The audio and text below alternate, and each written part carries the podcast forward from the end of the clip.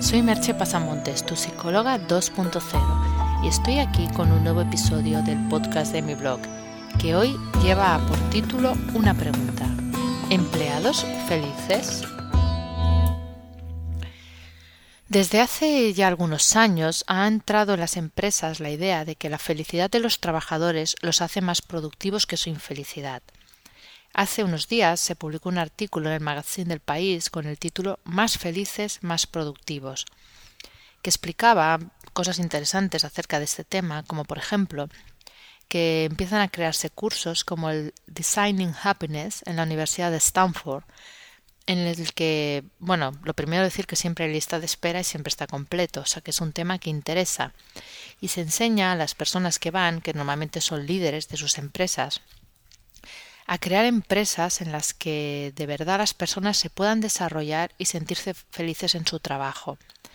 Con ello se supone que se consigue que den lo mejor de sí mismos y como consecuencia la compañía sale ganando. Incluso resaltaba el artículo que se empiezan a encontrar ofertas de trabajo para directores de felicidad, es decir, personas que sean capaces de crear ambientes laborales como los que he descrito anteriormente, es decir, donde las personas se puedan desarrollar, ser felices, dar lo mejor de sí mismas, etc. El problema de estos temas, como siempre, surge cuando se tiene una visión parcial de la realidad, en que se toma la parte por el todo, y se llega a creer que un futbolín, un área de videojuegos o de relax es suficiente para que los empleados sean felices. Con ello se banaliza algo tan complejo como es la felicidad personal.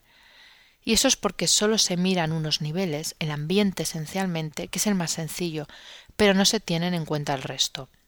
Y ese cambio de mentalidad lo vamos a comentar siguiendo el modelo de niveles neurológicos que creó Bateson y que luego fue desarrollado por Robert Dills y que tendría que operar más o menos como voy a explicar a continuación.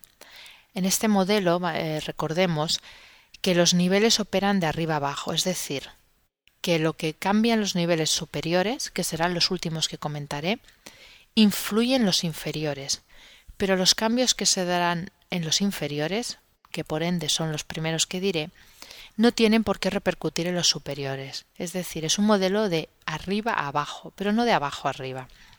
Es un detalle quizá un poco complejo de entender así escuchándolo, si no lo podéis mirar en, en el post por escrito para verlo más claro, pero es que sin eso no se entiende el por qué un futbolín, por ejemplo, no, no es suficiente.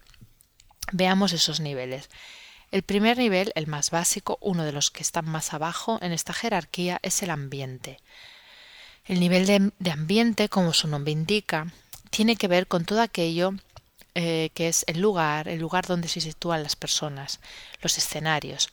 Las zonas de relax y lo anteriormente nombrado serían un primer paso necesario para sentirse bien.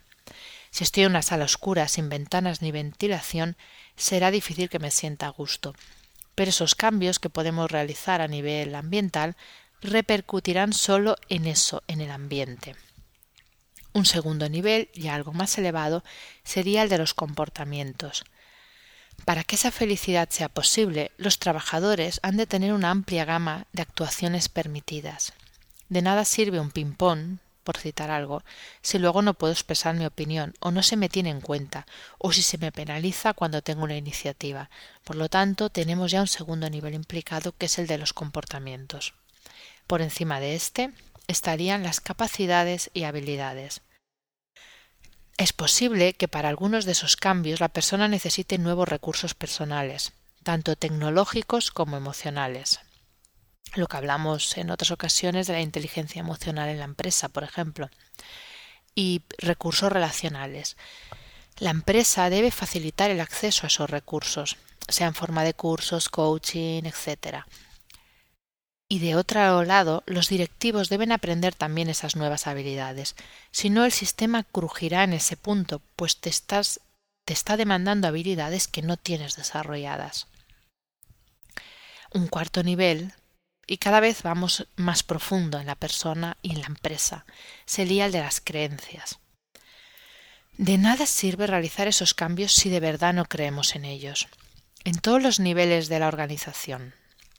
Si los directivos apuntan al carro, pero no creen en ello, eso se nota y se transmite y el impacto será parcial, muy limitado. Y creer en ello es más difícil de lo que parece, pues supone remover viejas creencias tal vez muy arraigadas. Lo mismo sucede en el caso de los trabajadores. Esto va en las dos direcciones. Si una persona se vive su trabajo como un lugar al que está obligado a ir para ganarse la vida, pero que cuanto menos haga mejor, será complicado que vea que esos cambios le pueden ayudar a sentirse mejor. Por lo tanto, cuando se habla de tener mayor felicidad en el lugar de trabajo, hay que revisar sobre qué creencias estamos fundamentando eso. Un siguiente eh, nivel sería el de los valores. Esas creencias han de estar sustentadas en unos criterios y valores de orden superior, que son los que realmente guían nuestras acciones. Si soy un directivo, tengo que tener en mi escala de valores al trabajador por encima del resultado a corto plazo, por citar solo un ejemplo. Si no, será para mí más que una no será para mí más que una pieza que puede ser sustituida. Y de nuevo el futbolín será solo un parche. En el caso del trabajador, he de sentir que los valores reales de mi empresa, esto ya lo hablamos un poco cuando hablamos de la cultura de empresa, están alineados con los míos. Y esto es algo que muchas veces no se tiene en cuenta, incluso que, bueno, por necesidad, y yo lo puedo entender, las personas aceptan trabajar en empresas cuyos valores no comparten. El problema es que eso, más pronto o más tarde, las hará sentirse incongruentes. Un siguiente nivel más elevado es, la identidad. Esto es un paso más que el anterior, porque es aquello que configura la identidad corporativa. Por citar un caso clásico, Google funciona mm, el ser una empresa feliz porque los empleados eh, disfrutan eh, y son creativos y eso forma parte de su identidad. No tienen que fingir nada. La identidad no se finge. Y como en el caso anterior, lo mismo sucede de parte del trabajador. Si la empresa no encaja en mi identidad, esos valores que comentábamos, si no están alineados, si yo no siento que, que me puedo identificar, no funcionará. Y un último nivel, más global, es el sistema.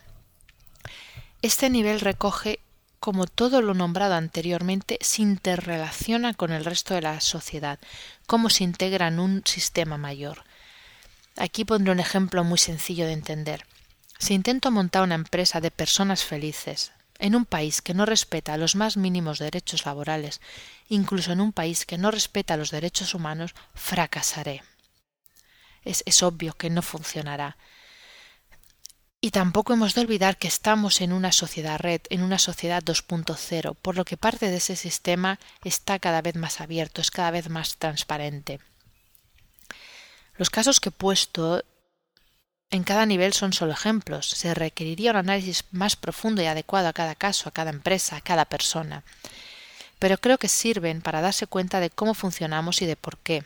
Algunos cambios no tienen efecto, pues están considerando un solo nivel y además normalmente bajo la jerarquía. Por eso, como he dicho otras veces, el reto empresarial del siglo XXI pasa por un cambio radical, no por poner un, poco de maquillaje en una estructura antigua. Porque si solo ponemos maquillaje, podemos quedarnos como Norma Desmond en el crepúsculo de los dioses, no sé si recordáis esa película, pero si no, bueno, es un clásico que, bueno, tal vez merece la pena revisar. Pues nos podemos quedar como ella, diciendo, yo soy grande, son las películas las que son pequeñas. Te dejo, por tanto, con una pregunta. ¿Estás en una empresa que se preocupe de tener colaboradores felices? Hasta aquí el podcast de hoy y nos escuchamos en el próximo podcast. Bye bye.